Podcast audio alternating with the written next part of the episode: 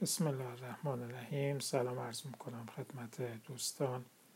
آرزو می‌کنم که تعادتون مقبول درگاه حق تعالی قرار گرفته باشه و در این یک دو روز باقی مانده از ماه مبارک استفاده لازم رو ببرید. همینطور توصیه می‌کنم به رعایت نکات بهداشتی جهت جلوگیری از شیوع بیماری کرونا هم خودتون رو و هم شما هم تلاش بکنید که اطرافیان و خانواده رو مراقبت بکنید که نکات بهداشتی رو رعایت بکنن.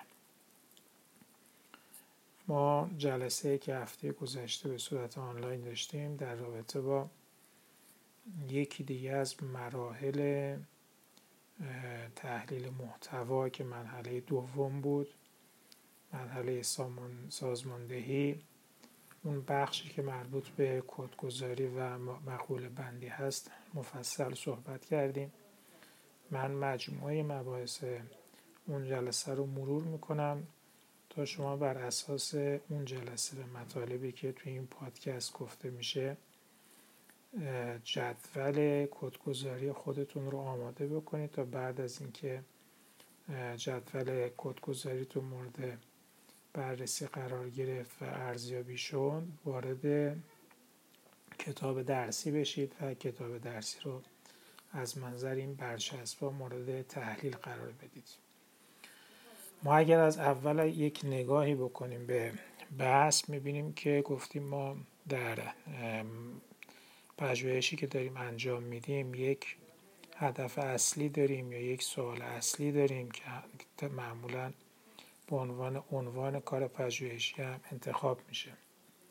گفتیم برای اینکه ما به جواب اون سوال اصلی برسیم یا به اون هدف اصلی دست پیدا بکنیم حتما بایستی چند تا سوال فرعی رو جواب بدیم یا به عبارتی چند تا هدف فرعی رو تعریف بکنیم. مثلا فرض بکنید که اگر می‌خوایم بررسی بکنیم کتاب جامعه شناسی پایه دهم به چه میزان به بحث مخاطرات زیست محیطی توجه داشته که این میشه سوال اصلی ما.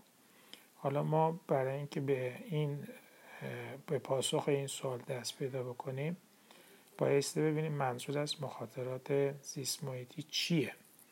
ممکنه که ما بیایم بگیم که از نظر ما اون مخاطرات زیست محیطی که ما می‌خوایم بررسی بکنیم یکی مخاطرات مثلا فرض بکنید که آلودگی هواست یکی بحث آلودگی خاک و یکی هم مثلا آلودگی صوتی است. این چیزی که ما تحت عنوان هدف فرعی یا سوالات فرعی ازش نام می‌بریم در بحث تحلیل محتوا بهش مقوله گفته میشه. بعد از اینکه ما شما الان یعنی مقولهاتون مشخصه چیه؟ چون تقریبا از دو سه هفته قبل شما هدفهای فریتون مشخصه پس مقولهاتون مشخصه. الان کاری که باید انجام بدید زیر مقولهاتون رو مشخص باید بکنید. مثلا فرض بکنید که اگر میگید یکی از مخاطرات محیط زیست آلودگی خاک هست یا آلودگی زمین هست حالا بایستی خود این رو یه مقداری عملیاتی تر و ملموستر بکنید. مثلا فرض بکنید که ما میگیم آلودگی خاک. بحث ببینیم که تعریف ما از آلودگی خاک چیه. شما قبلا بازم این کار انجام دادید اومدید مفاهیم و متغیرها رو تعریف کردید. حالا بر اساس همون تعریفی که از اهداف متغیرها مفاهیم و متغیرها کردید باید بیاید بگید ما وقتی میگیم که آلودگی زمین مثلا فرض بکنید که یه بحثمون آلودگی جنگل هاست یه بحثمون بحث مثلا استفاده یا رها کردن مثلا زبال هاست در طبیعت. اینا که شاخص های ملموستری است که مشخص می‌کنه که منظور ما یه مقداری از آلودگی خاک چیه؟ به اینا میگن زیر مقوله. خب هر کدوم از این زیر مقوله ها بازم بایستی ملموستر بشه. یعنی وقتی ما میگیم مثلا فرض بکنید که خشونت عمدی که اگر خشونت روی تحقیقی باشه مقوله یعنی یک سوال فرعی باشه خشونت عمدی بشه زیر مقوله. خب حالا خشونت عمدی چه شکلهایی داره؟ این بستگی این شما ممکنه بگید که ما اینا رو از کجا باید بیاریم؟ باید بریم یه جایی مطالعه بکنیم؟ نه. این برمیگرده به اینکه شما چه تعریفی از مفاهیم دارید؟ اینکه ما تو جلسات اول گفتیم مرحله آمادگی خیلی مهمه تو اینجا خودشونشون میده. یعنی شما اومدید تعریف کردید که آلودگی خاک. آلودگی خاک رو چی تعریف کردید تو ذهنتون چی بوده؟ یا اگر خشونت هست خشونت عمدی رو چی تعریف کردید؟ بر اساس اون میاد شما یه سری شاخص های کاملا عینی قابل اندازه گیری هم که کلی بگیم آلودگی خاک چی رو ما می‌خوایم اندازه گیری بکنیم و بگیم اگر این نمره رو اوورد یعنی باعث آلودگی به آلودگی خاک توجه کرده یا توجه نکرده. مثلا فرض بکنید من یه مثال ملموستر براتون بزنم. اون جلسه هم براتون توضیح دادم. مثلا فرض بکنید که ما در یک جای آموزش الکترونیک داریم. می‌خوایم آموزش الکترونیک رو مورد ارزیابی قرار بدیم ببینیم که به چه میزان در دستیابی به اهداف یادگیری موفق بوده. خب این میشه سوال اصلی. ما برای اینکه ببینیم آیا به اهداف یادگیری دست پیدا کرده یا نه نیاز به چند تا هدف فرعی داریم. یکی از اون اهداف فرعی ارتباط یعنی اگر ارتباطات خوب برقرار بشه بین استاد و دانشجو یه بخشی از اهداف یادگیری بهتر محقق میشه. بر اساس تعریفی که ما می‌کنیم به عنوان محقق. خب این ارتباط میشه مقوله. چیه؟ هدف فرعی ماست. حالا زیر مقولش چی میشه؟ زیر مقولش مثلا فرض بکنید که میشه دیدن استاد. میشه مثلا فرض بکنید که آمادگی.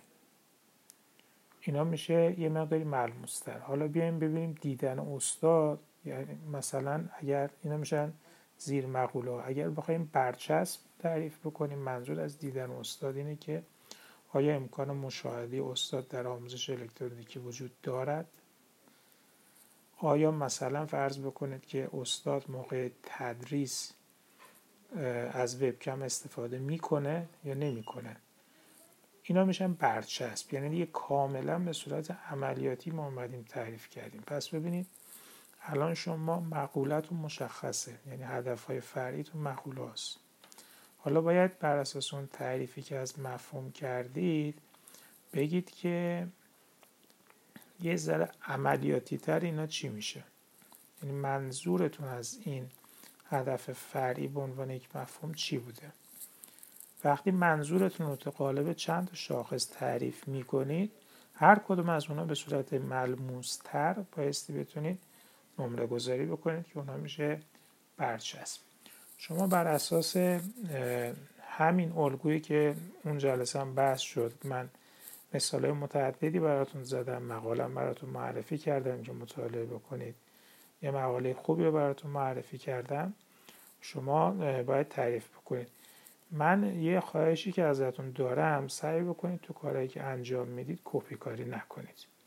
من یکی دو تا از دانشجو برای من کار فرستاده بودن که کاملا مشخص بود که خودشون خیلی زحمت نکشیده بودن و یه کار شبیه به عنوان خودشون رو برداشته بودن و اون رو در دقیقت انتخاب کرده بودن مقوله و زیر مقوله اینا. بدون اینکه اصلا یادشون باشه که قبلا فرم تحلیل محتواری که پر کردن تو اونجا مفاهیم رو تعریف کردن. اینا بایستی با هم به صورت سلسله وار و به صورت فرایندی همخوانی داشته باشه. نمیشه شما تا الان یه تعریفی از مفهوم کرده باشید بعد حالا که می‌خواید بیاید زیر مقوله رو بنویسید زیر مقولهتون هیچ ارتباطی به سوال فرعی شما نداشته باشه که همون مقوله است. اینا همه به صورت زنجیر به هم ارتباط دارن. پس یادتون باشه شما همه کاری که انجام می‌دید اگر یک عنوان نزدیکی به شما رو دارید مطالعه می‌کنید فقط می‌تونید ازش کمک بگیرید نه اینکه عین همون رو کپی بکنید و قرار بدید. پس بر اساس تعریفی که شما از مفهوم کردید در جلسات قبل بر اساس اونا زیر مقولاتون رو به برچسباتون رو تعریف می‌کنید. هر کسی که اون موقع خوب تعریف کرده باشه دقیق تعریف کرده باشه و برای خودش کاملا مشخص شده باشه تو اینجا دیگه دچار مشکل نخواهد شد.